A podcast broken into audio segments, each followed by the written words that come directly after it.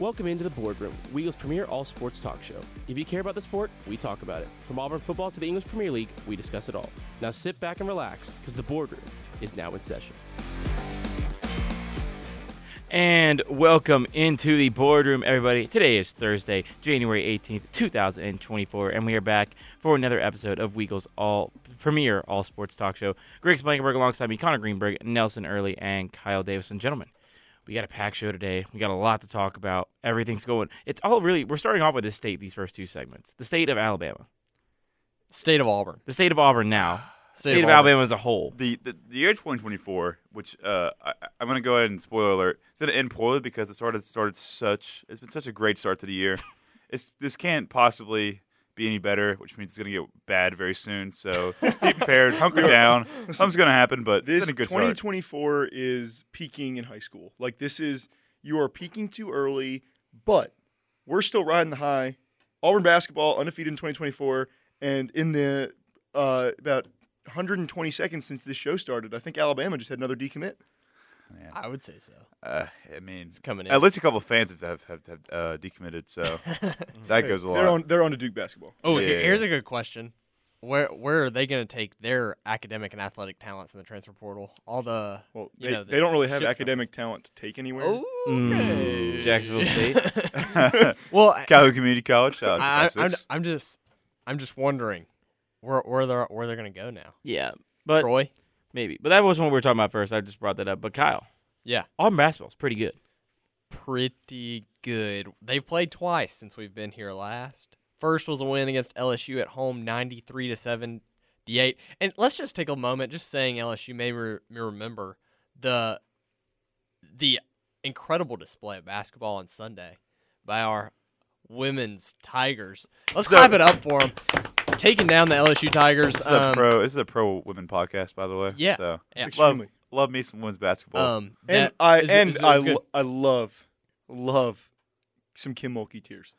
yeah, it was it was fun to watch. It's because they watched the men's team played, guys. That's true. Yeah, that They could, were, could have they were it. so exhausted They, from they're watching they're the- distracted from watching a Yeah. domination of a of a game the day before. Speaking of that domination, it didn't look like it from distance. They shot 39% from the three point line. Luckily, we shot 40. Um, I think the score line, it was 93 to 78 's final score. I think that does LSU some favors. I think we beat them a lot worse than by 15. Um, just kind of toward the second half, I feel like we let off the brakes a little bit, started taking some dumb shots. I remember one Janai pull up three in with a guy in his face, and then a KD Johnson drive, pull out mid range with two seconds off shot clock. I just think we started taking some bad shots. Yeah, You know, it'd Slowed been, us down a little. Yeah. you know, it'd been great to, to to remedy that and to kind of get the focus in. If uh, uh, a certain coach would listen to his other coaches who were telling him to, and I quote, call a timeout. Uh, Yeah. They went on a twenty-one to two run against. I against. mean, us. Nelson was screaming. I mean, I We're- kind of him. as a I coach. was I was screaming and they can put me on the on the payroll. Um, twenty one to two run, lots of sloppy play. Ninety nine percent of coaches in America would have called a timeout there, but not the one we have. Thankfully, we won that game by considerable considerable amount. Uh, but it was a painful four minute stretch there where they had everything and we uh, uh, didn't know how to play the game of basketball. So I believe we had a six minute stretch without a field goal, or maybe even a point. But the 21 to 2 run. So, like, again, to Nelson's point, you have to call a timeout probably about that three minute mark, maybe the four minute mark of that run. But if you take that six minutes out of the game, you play 34 minutes of a basketball game, scored 93 points in 34 minutes at home with a six minute stretch of ineptitude and awful offense, bad defense. Like that stretch, that 21 2 run, I mean, you can't flush the tape because you need to watch and see the mistakes you're making. But without that, if that six minute stretch we played like the other 34, we we may literally drop 110. looked, ooh, ooh. Oh, we got a wedding no, ring down. no, Wedding ring no, down. no. Wedding ring. yeah, so is on that off. Emily, if you're listening, he just dropped his wedding ring. Uh, I mean, that's at least two weeks of laundry. Ah. at least. Uh, and sweeping the floor. okay, all right, let's let's get And back on laundry. track here. Tw- the 21 to 2 run started at the 11 minute mark. And I feel like that is kind of different than what we've seen. Like our troubles have started around the like right when we come out of the si- under 16 timeout. Like we we usually do well in the middle middle 8, but once we come out of that under 16, I feel like that's where we have the issue. This time it's under 12. I don't know if you guys noticed that. I just feel like I, I don't know. Maybe I'm just reading into it too much. I think the difference between letting teams make that run and not letting teams make that run is the personnel group. That's when the starters came back in. Maybe we lost a little intensity, and that's when that blended uh, five come in, where it's like, who who is it? Chris Moore's back out with with Trey. with Trey. It's it's like Trey, KD, Chris Moore, Cheney, and Dylan. Something Mm. like that. And, and I think the problem is, is that group, even though there's like one or two guys who just can't score for the life of them, typically those lineups do fine. I just think at a certain point, maybe two or three minutes in, every single guy was trying to stop the run themselves. And it led to a couple drives to the basket that were out of control, a couple bad passes, uh, not great defense, just trying to break the run individually instead of what we do best in playing as a team and that's why I would have thought a timeout would have been been nice to reel it in a little bit. But I'm But- not the coach. I don't get paid the big bucks. So I will say the the explanation post game for why he didn't call that timeout was Awful. infuriating.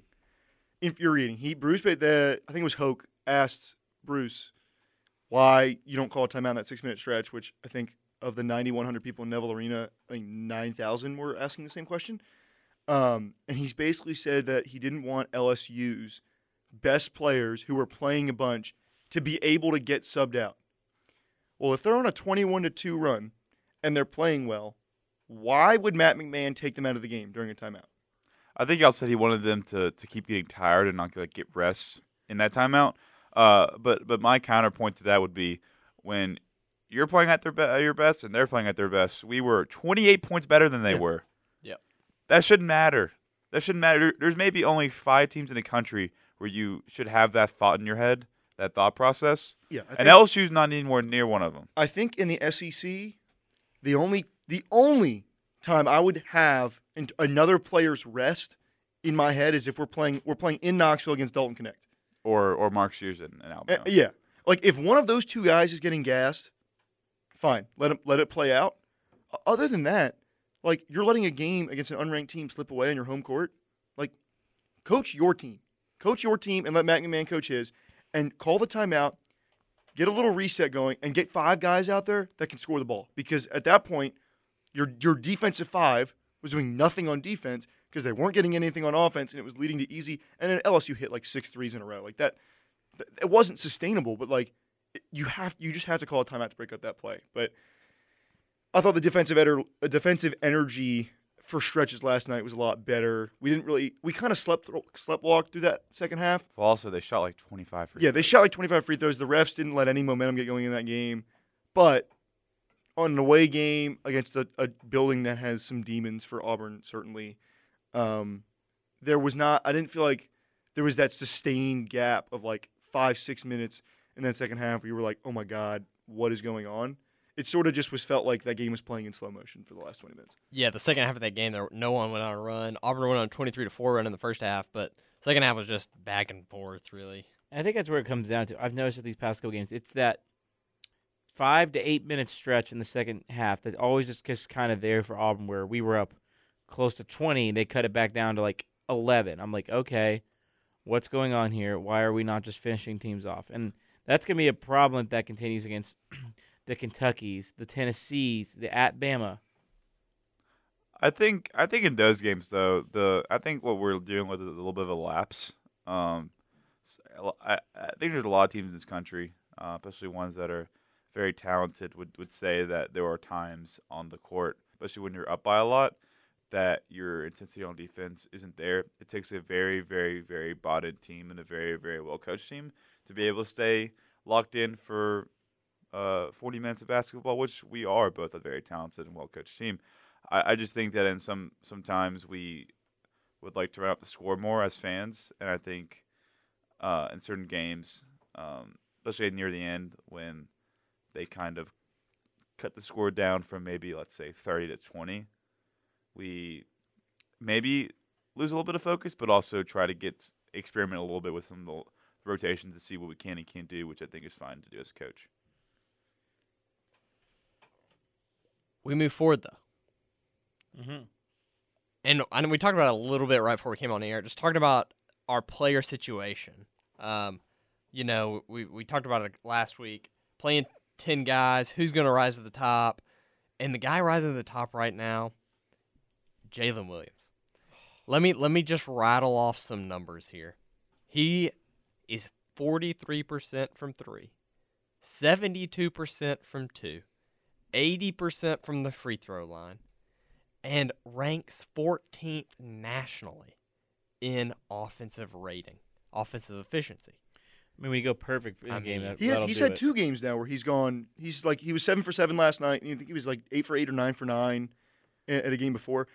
I will say, in in the age, and we'll we'll talk about the Bama portal situation later in the show. In the in this age of college sports, Jaylin Williams represents everything that is right with with college sports. This dude could the last three years really could have entered the portal and gone somewhere another Power Six basketball team and been the guy. But he came to Auburn. He fell in love with Auburn. He sat behind Jabari Smith patiently, and he's now kind of these last ten games. I think it's like you go back to that like the middle of that Indiana game where it just kind of clicked for him. This dude's a first team All SEC player. If other than Dalton Knecht and probably Mark Sears, he'd be third in the running for Player of the Year in the SEC right now. Yeah, And and then I think you also got to look at Rob Dillingham and at He's coming off the bench. They won't give. I know he's still coming off the bench, but still, he's probably their best player. he him and CBM will be six man of the year, the two finalists. But I just it's so refreshing to see a guy take his fifth year and like he you know he's he's used his fifth year to his advantage. He's stayed at Auburn, developed with Auburn system, and you know we were talking before the show like he's probably developed into a second round pick in the NBA draft. Yeah, uh, let's.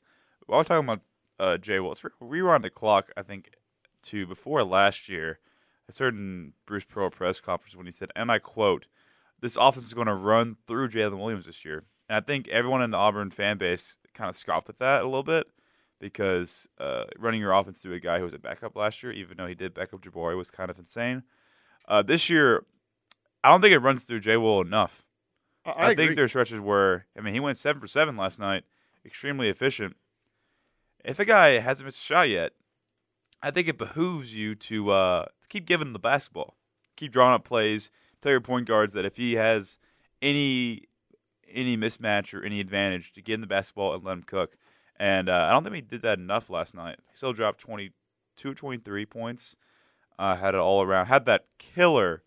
Oh Had my that God. killer that play. pass fake into a That backward great. pass Behind the to a corner three. I thought I was watching Steve Nash. Glorious from a man who's six eight and ultra uber athletic. He is going to be on NBA roster next year. And with that, we're going to head into our first break. When we come back, what is going on in T Town? We will give you our unbiased preview and opinions on what is going on there. So do not go anywhere. You're listening to the boardroom on Weagle 91.1 FM. And welcome back into the boardroom, everybody. Once again, Griggs, Connor, Kyle, and Nelson. Last time we talked about Auburn basketball and what's going on over across the street at Neville Arena. But now we turn to the other side of the state talking about Tuscaloosa and the fact that is now Alabama does have a new head football coach. It is Kalen DeBoer, the old Washington head coach who led the uh, the Washington Huskies to the college football playoff national championship game, eventually falling to Michigan.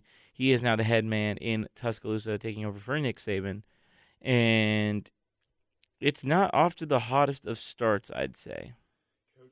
Oh, sorry, I forgot to turn Nice, P back nice. on. There we go. Coach, There we go. Coach Karen DeBummer has not been doing so hot for uh, for the Tide as of late. Um, able to get some staff hires in. Uh, Head coach staff. head, hires, head coach staff hires. Uh, excuse me, man. Doesn't matter where they came from. They were head. hey, they got the head coach of just the, like of Derek the Mason. they got the head coach of the Buffalo Bills to be their DB no, coach. No, the Buffalo Bulls. Oh wow! Ah, so sorry. Oh close. no, So- Sean they're- McDermott! they're- wow. They're, I mean, they're Mm. pretty close. They're pretty close. Um, but there's there's there's been um like I, I think this needs to be said before I just keep slandering Alabama.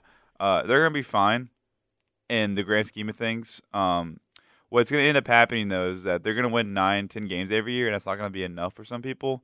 And the people with the money who aren't gonna make rational decisions is gonna be wanting the Saban years to come back, which is what happened after Bear Bryant. They kept winning, kept doing all right, but it wasn't near what the Bear did, so they had to get somebody else. If they go down that road, it'll be the same story as last time. If you're a Bama fan, and I hope you overreact, but if it's in your own self interest, ride it out. He's a good coach. Give him time, but that will remain to be seen. I I think it's not going to be a fun year for them. Uh, we my roommate and I were looking at their schedule earlier. I don't think they'll lose at Wisconsin, but his first SEC game is Georgia. They have to go to Baton Rouge, to Knoxville. I mean, they're going to lose two or three or maybe four games next year, which for most coaches in their first year at a school is great. Like they may they may make a New Year's Six game next year with a couple losses with the bigger they they they might not make a 12 team playoff. It's okay, but he is going to have to stop the bleeding here pretty soon because it's going to start to harm classes beyond next year. I mean, they're their class of 2025 uh, they're down to like 30 or something in the room. They're rankings. down to two players in the Yeah. 2025 class. I think they're down to in total in the DB room, that safety and corners and nickels combined. I think they have now seven players yeah, like uh, to fill those uh, to fill those spots, and some of some of his players at Washington aren't too fond of coming down to Bama and, and playing for him. There's been some guys crystal ball to Texas, Yeah, and if- a guy if- committed to Miami. if Jabbar Muhammad doesn't go to Bama, that's the worst. That's uh, to me, that's worse than losing Caleb Downs because it's a guy who played for DeBoer on his defense, basically saying, "Hey, "I'm good." And he's probably he's probably getting a hefty bag. I mean, the Texas. bag man in in He's Austin's probably getting a hefty big- bag, bigger than but- Tuscaloosa, as we've learned from. But now Not- that Caleb Downs is gone, Alabama, there's no way Alabama doesn't have the money to match what he's making at, Ten- at Texas. He is choosing to go to Texas No, over I- over DeBoer. That to me is alarming. Yeah, um, I I think it's also in- interesting to point out that um, they, they made. I think Bama made probably one of the better hires that they could have made. But the problem is if they're losing so many players and fans say, "Oh, we just can get DeBoer's players at Washington." Um, I don't. I don't. I, I think it's safe to say that going from Seattle, Washington to Tuscaloosa, Alabama, is a uh, very steep and drastic change of lifestyle and, and change of scenery. Um, that's not a very easy thing to do for somebody, especially when it comes to your, at this point, professional career.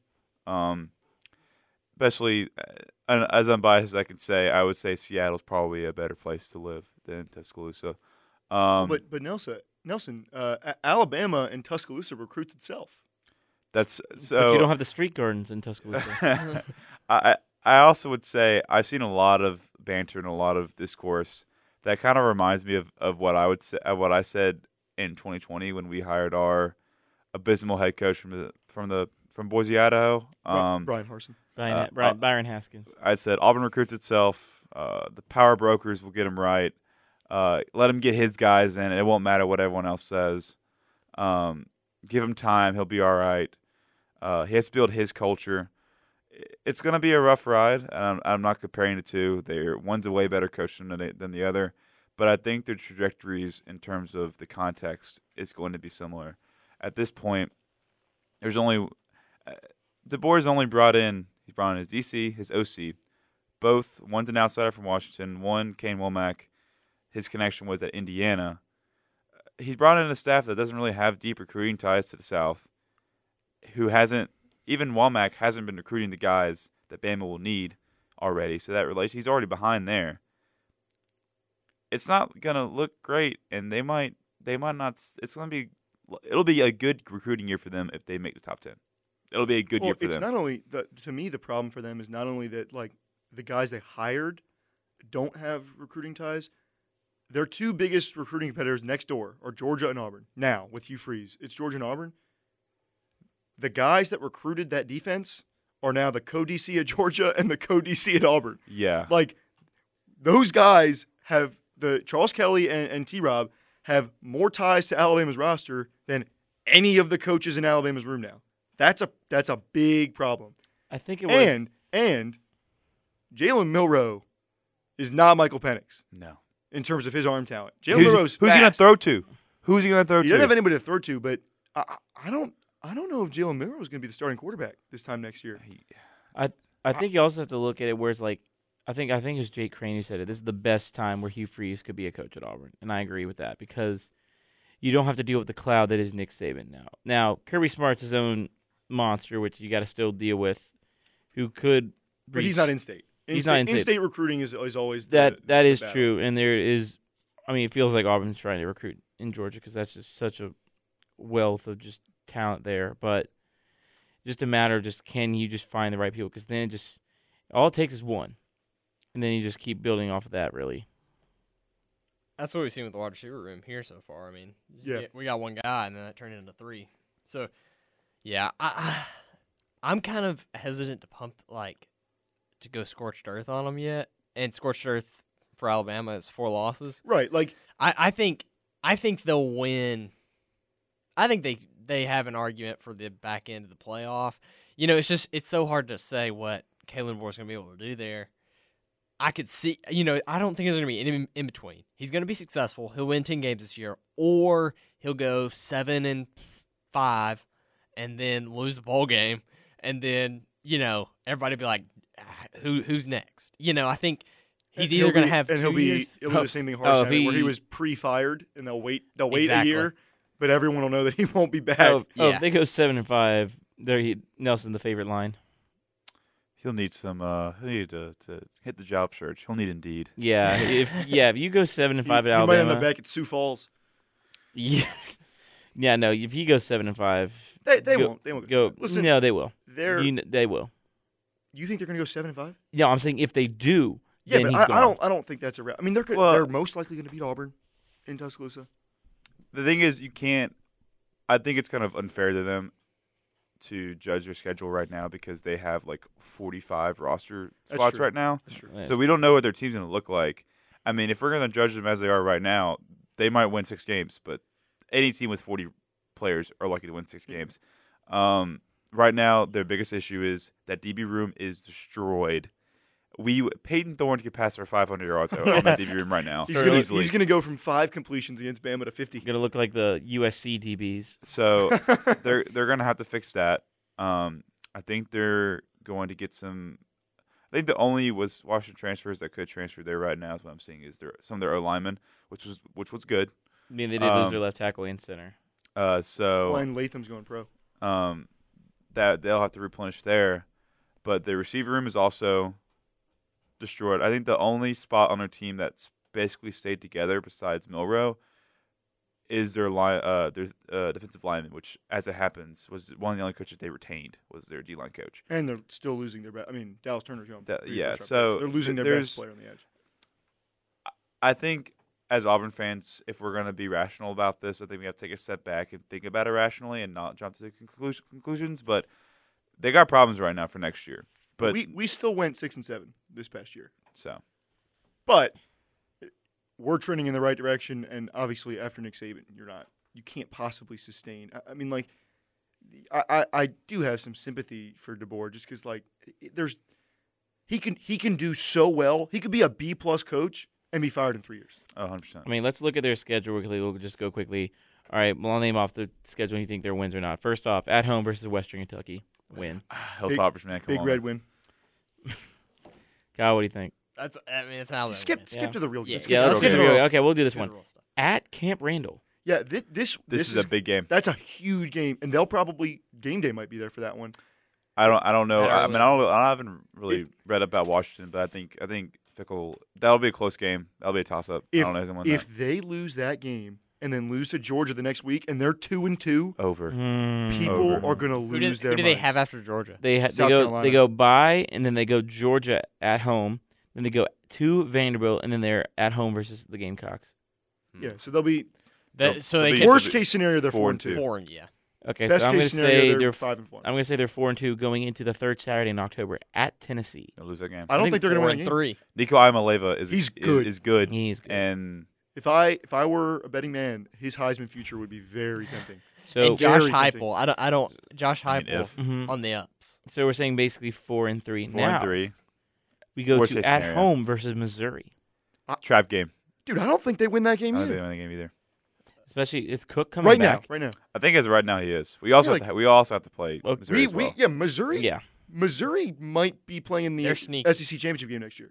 They're Ah, they're not. They're not the second No, best yeah, team in the conference. Uh, they're not the second best team, but they might have the second best record. I I- Lane- will. Lane- Lane Kiffin's gonna blow three games. that is true. That- it's true. I think. I think. I'll, I think almost will lose in Baton Rouge and to Georgia. What's with college teams having two buys now? I don't like this. I don't like. I don't know about that either. I think they're starting earlier now. It's- It's got to be. It's Yeah. because they're adding conference games now. Like we're playing one more conference game. boo. Um, I don't know. We need to get to nine conference games. I think. Think that is. It's coming. Yeah. Uh, so at home versus Missouri. Then they're on a bye November second. We got to go through these quickly. About to go to break at LSU. Loss. That's gotta be- Loss. That's a loss. LSU's going to be good. Yeah, they they have a defensive coordinator now, so they're going to Yeah. be good. Uh, at home versus Mercer. Okay, Win. get to the real games. Uh, sorry. Uh, at Oklahoma. I think they'll win that game. I don't trust Venables. Uh, it's another close game. don't But yeah, but- that but- trap. But Well, think about, not a think trap, About, think Think about worst case scenario though for them. Oh, Think, of, their think of their floor. Who is Yeah, Oklahoma's like, quarterback they now? legitimately might win. Uh, Gil- uh, Gabriel left. no, that uh, the uh, Jackson Arnold. He Yeah. played good. He turned the ball over a lot in the Arizona game, but he played. He played. and well. Jackson Arnold gets hurt, General Booty. They're they're losing one of Oklahoma and Missouri. Yeah, and then at then they're hosting the Iron Bowl. They will probably win. I They'll still probably win, they'll but probably it, it just it depends on how the season goes. like for you can, Yeah. you can easily find four losses in that schedule. Yeah. easily. That's a coin flip. I think it all. I think Bowl. really what it comes down to is what they do at Camp Randall will determine their season. Yeah, I think gonna- it will. they have to they have to either drastically change who they are, or they have to stick to what Bama's been the past twenty years and hard nosed, hitting you in the mouth football, and you got to control the trenches. They can't do that next year. Well, that's not. But that's not close to how Washington. That's played. not. That's not. That's not the because four style. Washington went all out air raid, kind of. We're gonna explosive offense. Uh, They beat Texas like that, but Michigan just killed them in the trenches. Yeah. Um. It'll be interesting to see what happens in T Town next year. And with that, we're going to head to another break. When we come back, we have the second half of the show coming up. You're not going to want to miss any of that. You're listening to the Boardroom on Weagle 91.1 FM. And welcome back into the boardroom, everybody. Once again, hang out with Griggs, Nelson, Kyle, and Connor. The first segment, we talked about Auburn basketball. Second segment, we talked about Coach Kalen DeBoer now at Alabama and what's going on over there. But now we transition to more Auburn football, as Auburn football has hired a new offensive coordinator, Derrick Nix, coming in from Ole Miss. So, Kyle, you want to give us any more info about that? If you have that up, or is it Nelson? Uh, it's okay. Nelson's. Okay, this, this is this, this is my domain. Um, so on what's today? Today's Thursday. Yeah, on yesterday, Wednesday, uh, Auburn hired, uh, replaced Philip Montgomery, our ex offensive coordinator, and hired Derrick Nix, who was the wide receivers coach and associate head coach at Ole Miss. Uh, he had been there for 16 years. He had been there since Houston McNutt was at Ole Miss. That means he went through four head coaching regimes. Tenured guy. It's kind of interesting that he left Ole Miss after 16 years. I wonder what led to that. We can look no further than our old pal Lane Kiffin. So, last year, if turn the clocks back last year, whenever Hugh got hired, uh, Hugh Freeze wanted to hire Derrick as his uh, wide receivers coach uh, to get him on staff. But there was a, a little clause in Derrick's contract at Ole Miss stating that he cannot take a lateral job and has to call plays in order there to not be a hefty buyout placed upon the team it takes him, aka Auburn. So we couldn't at that point. We were hire, hiring so many coaches, we really couldn't afford to pay like a I don't know how much to speculate a million dollar buyout for a wide receivers coach. So we went with Marcus Davis, which has paid dividends so far on the recruiting trail. Uh, this time around, uh, we decided Hugh decided that he needed a guy who we trust who can go out, get his guys, and get his guys right. So he went no further than Derrick Nix. Uh, but Hugh had already publicly stated that he was going to call plays this year, which led Lane Kiffin to post about Auburn every single day on Twitter for the past two weeks. Uh, the, his tweets uh, varied from either articles uh, of Hugh Freeze quoting, saying that he's calling plays, to uh, Freeze warning uh, pictures, to uh, him watching the game film from last year when they beat Auburn.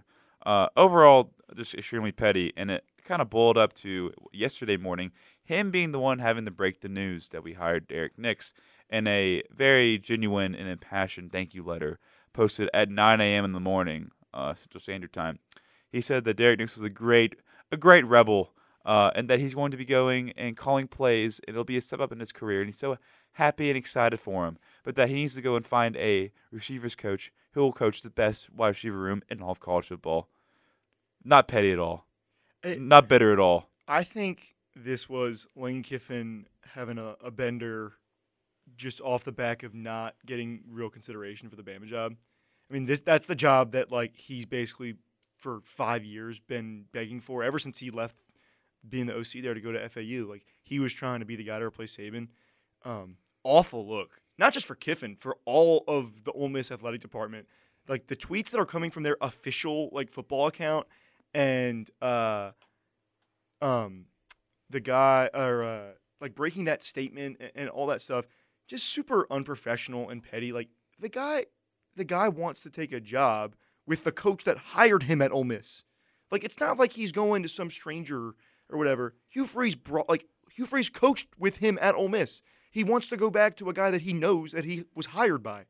And uh, listen, I get the contract and you're the blocking, and I'm sure Ole Miss wants the buyout, but um, awful look for Lane. Not a, not a good look for the Ole Miss athletic department. Um, I mean, listen, Auburn uh, Auburn's athletic department took a couple uh, studs from Ole Miss in the administrative role. Now we took Derrick Nix. It's uh, kind of just a little bit of house cleaning in Oxford, and look look forward to finishing the job off on Saturday. I Yeah. think I think another. I'm sorry. Uh, go ahead. Oh, I was just gonna say their official account looked like, and like an Alabama fan account because like how much Auburn was on there.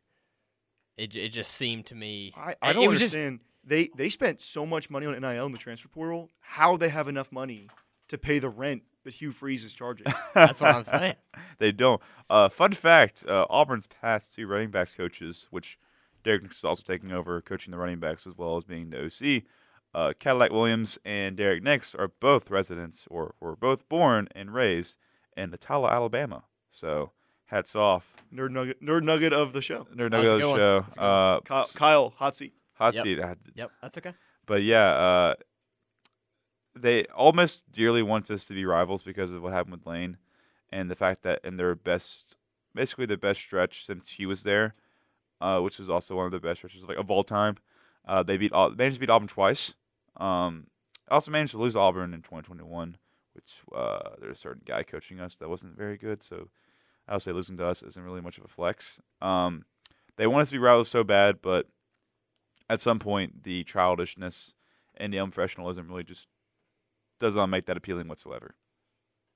Yeah, I, I, it's it's pretty shocking um, and disappointing. I would argue it's see. not. I'd argue No, it's, I, I, like Lane's Lane's always on Twitter and pulling up articles and stuff like that. That's kind of his shtick. Him retweeting To- to the Bama stuff was to pretty funny. announce like the coach leaving before Auburn does, like you're taking that away from him and his family. Like his wife, uh, Nick, Derrick Nix's wife was on Twitter and she was not happy. oh yeah, it- like, it- it's a- his it's- wife like proved that everything like- that we were speculating was true. Um, I, I mean, good good luck replacing him.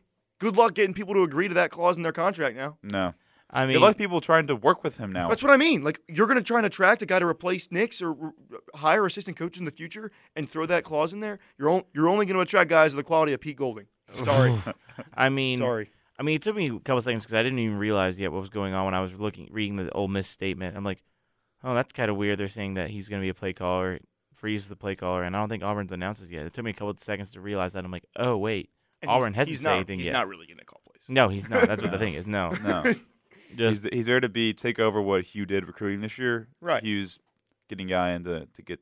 And Derrick We- Nix has been the architect of uh, probably some of the best. I mean, DK Metcalf, legend of the game. AJ AJ Brown, noted first round playoff exit. Sorry. Had Jonathan slip it in. Mingo, insane receiver at times for like, and he had an incredible do- Well, dose to be games. to be fair, he didn't have anyone throwing the ball. dose games this season. But it just goes to show. I mean, are we really surprised that the university and the football program, whose best attraction is the pregame, acts like this? I don't think so. They play in a high school. They play in a high school field. I've seen high school fields in in, in Kyle, Texas, that are better than that. So, not surprising. All right, shall we Yep. transition to our Next college segment. basketball draft? Yep. So, um, order for this: Let's let's start with Nelson and can I go- Okay, so can We Nelson? start, can we And start with frauds? yeah, Start with Nelson frauds. start with fraud watch. We're doing one fraudulent men's basketball team, and then one sneaky, a sleeper, someone that we think's good. It's not getting the credit for.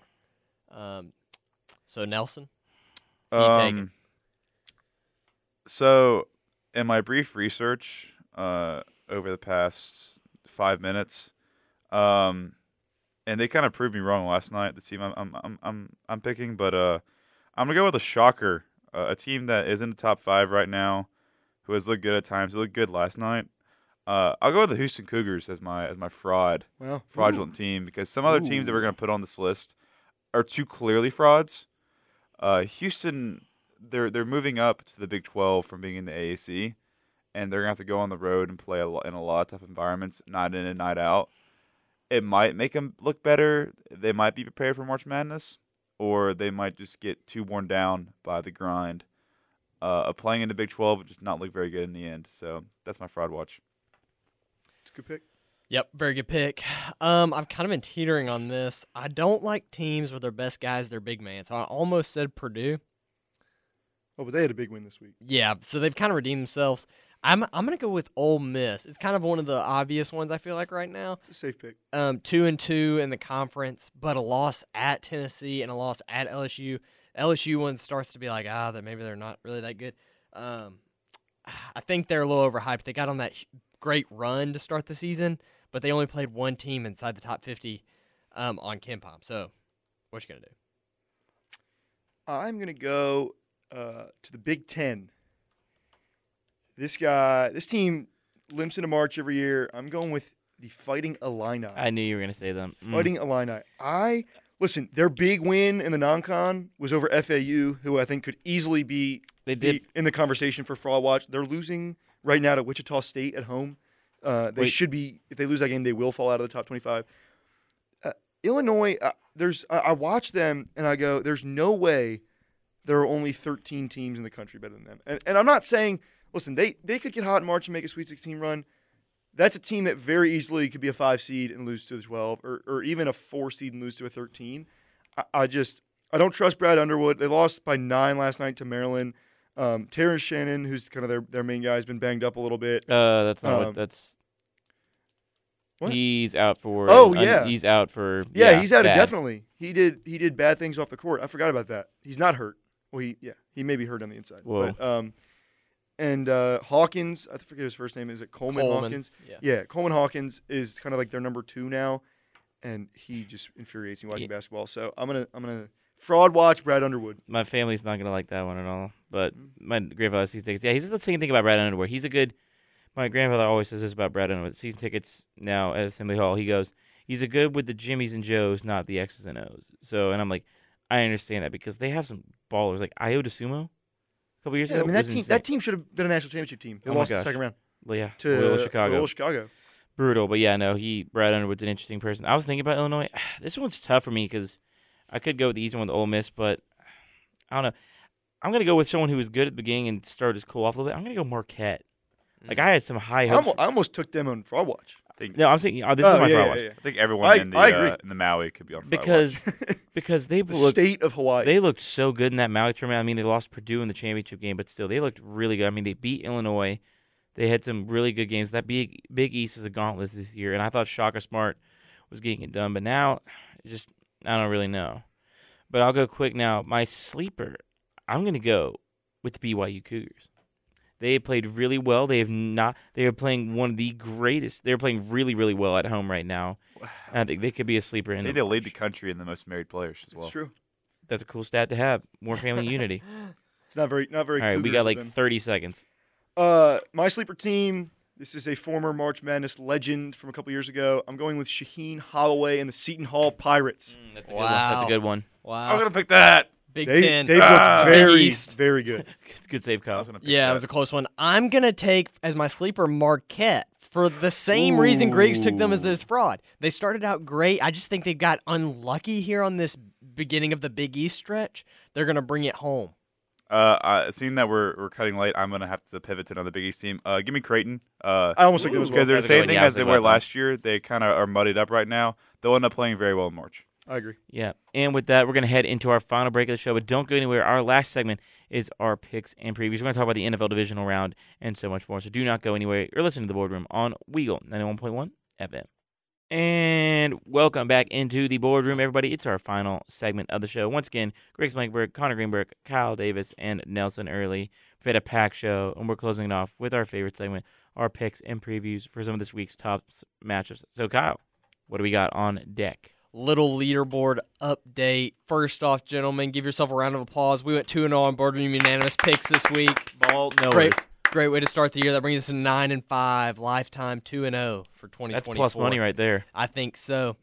The leaderboard in first with 26 points. That's Connor Greenberg. Second place, Griggs Blankenberg. Wow. Tied for third, Kyle Davis and Nelson Early Wow. holding it Let's go. down. Wait, how many am I Let's behind go. Connor? You're only one back. Me and Nelson are two back on Wow. Connor. Interesting. So, um, Sounds We like gotta- this we- doesn't matter. Sounds like a lot of ball knowers in here. yep. Uh, yep. Nelson, this does matter.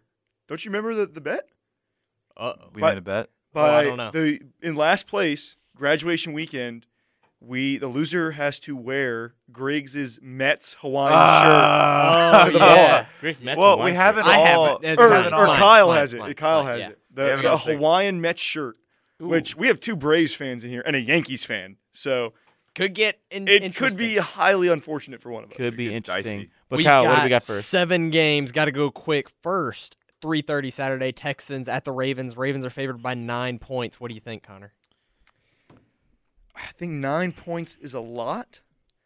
I think we've we've seen sometimes the number one seeds come out a little rusty. So I'm gonna go with CJ and the Stroud boys. I, I'm also taking the Texans. I just realized I forgot to submit the sports analytics pick 'em for this. Ah. No. Wow. Oh, I- that's gonna be I, bad. I, am I'm, I'm gonna go. I'm gonna go. Even no, Stevens. Kyle. No, you have to honor the rules. Kyle, you cannot open it up for him. I'm It's gonna called gro- go. groomsman even, privilege. I'm gonna go even Stevens with uh with, with what I picked on the amazing, which you should also join the Sports Analytics Club. Pick 'em. Um, I think the Ravens will win, but I think the Texans will cover that nine point behemoth of a spread. Boom. Griggs. I know. I said today. Um, C.J. Stroud, good quarterback. He's the best rookie quarterback this season. I've admitted that. That's growth. What NBC's That's doing to him? Hey. what NBC's doing Hey, to him is atrocious. for the first time in a long time for Griggs, that's growth. what NBC's doing to him is atrocious, and he needs uh, he needs to be. That's just bad. But yeah, I like C.J. Stroud. I wish him nothing but the best. And but I still think he would have been not as good as he is right now if he was on the Panthers. But that's besides the point. I'm gonna go. I don't know. Lamar in the playoffs is not is not won a playoff game yet. I don't think. I gotta go Ravens. I think Ooh, breaking up the boardroom. I think so. could save just us. because I'm thinking just because Baltimore at home just they need this one pretty badly. They've had a lot of close ones in the past, and he need, Lamar needs to prove that he can win the playoffs. Yeah, not not like Dak. We shall see. Second game on Saturday at 7:15. We have the Packers going to San Francisco. 49ers are favored by nine and a half. Nelson this time. This is my team of destiny pick. What, what's what, what's the spread? Nine and a half. Oh, the Packers are covering that easily. Team of destiny. They they went in and whipped, whipped the Cowboys. I know the Cowboys are typically frauds in the playoffs, but Well, here's the thing: the Packers own the Cowboys in the playoffs historically, but the Niners historically own the Packers. And I'm not saying that- the Packers are going to win, for that reason, I'm taking the Niners to cover. uh, but I'm taking the Packers to, to cover. So Yeah, no, this Griggs. is, Let this is them my. know. I'm going Niners. Like it has to be the Niners. I'm gonna take the Packers to cover. Nine Let's and a half go. points is a lot Let's of go. points in the playoffs. But Christian McCaffrey and one team does not have Christian McCaffrey. The Panthers, That one- definitely yeah, don't that have- is true. The One- Panthers definitely don't have Christian McCaffrey. We're making growth wait, right now, wait, Connor. wait, Please. wait. They don't. I thought, I thought he was drafted to the Panthers. no, they traded him for? Miles Sanders. Oh, oh, I mean, Yeah, upgrade, because we gave. Uh, yeah, because upgrades. we got a lot of those good draft picks because of superior cornerback play from James Bradberry. Third game on the slate, the 2 playoffs, p.m. buddy. Sunday. Win a game. Buccaneers at the Lions. Lions are favored by six and a half. I think Buccaneers are fraudulent. The Lions are have Well, the Kyle- greatest story in the Kyle, NFL. if the Buccaneers are so fraudulent, how'd they make it to the second round? Because That's a they great- beat an even more point. fraudulent team in my Philadelphia Eagles. Yep. So, so They didn't have the- See, let me get on my soapbox, okay? you have 30 seconds. Well, I don't know. It's not soapbox. Uh, Brian We'll Johnson. Uh, it's coaching malpractice that he can't, you know, draw up a a counter to a, simple blitz. Todd Bowles is a good defensive mind, but you know they the Buccaneers are also kind of stink. They scored not they scored nine points last week to the Carolina Panthers, Yeah, that's not a good look. and we gave up a thirty something. Uh, we don't tackle in practice. I will say the Panthers. What defense this? All right, we got it. We got to keep moving. End of the soapbox. Going into next year, who has a better outlook in the NFC East than the Washington Commanders? Please tell me. You, ha- you don't have a coach yet. We have Ben Johnson. Mm, No, you don't. No, you don't. No, you don't. Uh, I'm rocking with my future coach Ben Johnson and the Lions. I- I'm with Kyle. This is my team of destiny. I think the Lions. I think the this- Commanders, the best, will finish third. This this Lions story is awesome. Happy for that city. Jared Goff, really likable guy. According to uh, PMT, he's a top five quarterback in the NFL. I'm I'm going to take them to win by double digits. I'm going to take the Lions as well, and I also think the Commanders will finish no better than third in the NFC East next year. Nelson, what was your Um, pick? I, I'll go with Lions. Uh, the Buccaneers will not be able to uh, to play uh, to defend a, a a team who knows how to you know uh, block a blitz and to uh, throw over a blitz and you know be able to, to counter that. So give me the Lions by a lot. For this one, you have 10 words. Use them wisely. Chiefs at the Bills, 5:30 Sunday night. The Bills are favored by 3 points. 10 words, gentlemen. Got to go fast. Postseason, Chiefs beat the Bills. Enough said. Griggs. He's counting. Bills Mafia, let's ride. I'm with you till the end. Good job, Griggs. Nelson. Pat Mahomes, bad on road. Give me Bills. Stefon Diggs. Dang. uh, big snowman wins every time against warm-blooded team. That doesn't make any sense. I'm taking the Bills. Also, you can Tay Tay take won't be there. Kan- Kansas City's cold. It is. Just- Just it gonna throw is. that out there. I'm, I'm I'm going with the Bills. All right, we Yeah, got they did just have people get hypothermia at their game, guys. Let's not forget that. We have two really fast ones. Alabama is going to Tennessee this weekend. Bas- men's basketball minus three and a half. Tennessee's Tennessee. favored by three three and a half. Tennessee. Tennessee. Tennessee. Tennessee, Tennessee unanimous taking pick. Tennessee. Tennessee home. Rock Or- top, Tennessee- you'll always Tennessee at home is one of the hardest places to play in the SEC. for sure. Uh, uh, Dal- Yeah. Dalton Knecht might drop 50. yeah, Dalton Knecht's unreal. On right Grant now. Nelson, he might drop 50. Dalton NATO, connects unreal. NATO's may push someone. You have to be known. could could happen next. We have Ole Miss coming to the Plains. Auburn is going to be favored by 12 and a half. Um, I, I do not represent the views of the Auburn jungle here. I will be ignoring what Bruce Pearl said. This is a revenge game for Auburn. These are two guys that quit on Auburn basketball, quit on Bruce Pearl, that are coming back. I want this as loud as the jungle could possibly get. I want us all over the Flanigans. Auburn wins by 20. Wow. This is a give, this is a stand on business. It's a stand on business game for the Auburn It is. Tigers. It is because it's sponsored by the Harbert College of Business. It's true. Mm. We, true. we stand on Harbert. We stand on business. Um, this they didn't look good at, against LSU with hardly anybody there. Uh, Allen Flanigan's the guy who doesn't make good decisions on the court and on a scooter. Give me the Tigers by a thousand. I'm I'm also taking the Tigers for more uh, logical basketball reasons, but uh, I agree. I think it's Well, yeah, Ole Miss is a fraudulent team. yeah, they're they're they're, They're, they're And- not good. way overhyped. I think Is this, a- is this two unanimous picks? a lot of heart. Give me the Tigers. That's what I'm talking about. Let's go. Could go four and zero. Last pick. Two returners from previous previous picks next Wednesday in the airport hangar. That is sits in Tuscaloosa. Auburn at Alabama. Alabama's favored by three and a half, according to KenPom. That's what we're going with because so far in the yeah. future. This is a tough one. As I said earlier, Ole Miss is a stand on business game. This is a jump and just cannonball business. Uh, we need this one. As long as our players don't get assaulted by Nate Oats, I think we'll win. Oh, Single, if, very, if, they- very, if he tries to put his hand on one of the players, CBM and KD Johnson will It's gonna look will like do unspeakable things. it's gonna look like SmackDown. yeah. Yeah. I mean, Vince McMahon is going to be recruiting them. Uh, it's going to be a tough game. I, I like that Auburn's going to get a couple points here, so um, I will take Auburn with the points. But uh, I I think we're going to go in there and, and take care of business, especially since I mean, it could be an Auburn home game. Who knows? I think I think Tennessee's going to knock Bama around this weekend, and knowing Pause. how bad of a coach Nate Oats is, they won't be ready for revenge. They'll be kind of have their heads down hanging. And uh, if Jaylin Williams is guarded by Grant Nelson, he might shoot uh, 80 for 80. I'm taking Auburn. I am. It's gonna be tough. I'm gonna take the Tigers as That's well. three boardroom unanimous. Let's go. hey, if it's, if, it's anything if it's anything like our last week, we're in good hands. Yep. All state. All state safe hands. All baby. states. And with that, that is going to do it for another episode of The Boardroom. If you missed any of today's show, you can check it out on your favorite podcast platform tomorrow. But until next time, for Nelson Early, Kyle Davis, Connor Greenberg, I'm Greg Spankenberg. This has been The Boardroom on Weagle 91.1 FM. We'll see you back here next week, folks, at 7 p.m. Central Standard Time. And until then, have a great weekend and War Eagle.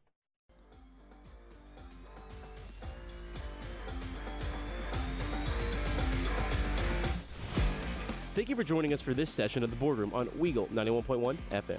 If you missed any of today's show, you can listen back to the show on your favorite podcast platform. Thanks again for listening. We will see you next week, and this meeting of the Boardroom is officially adjourned.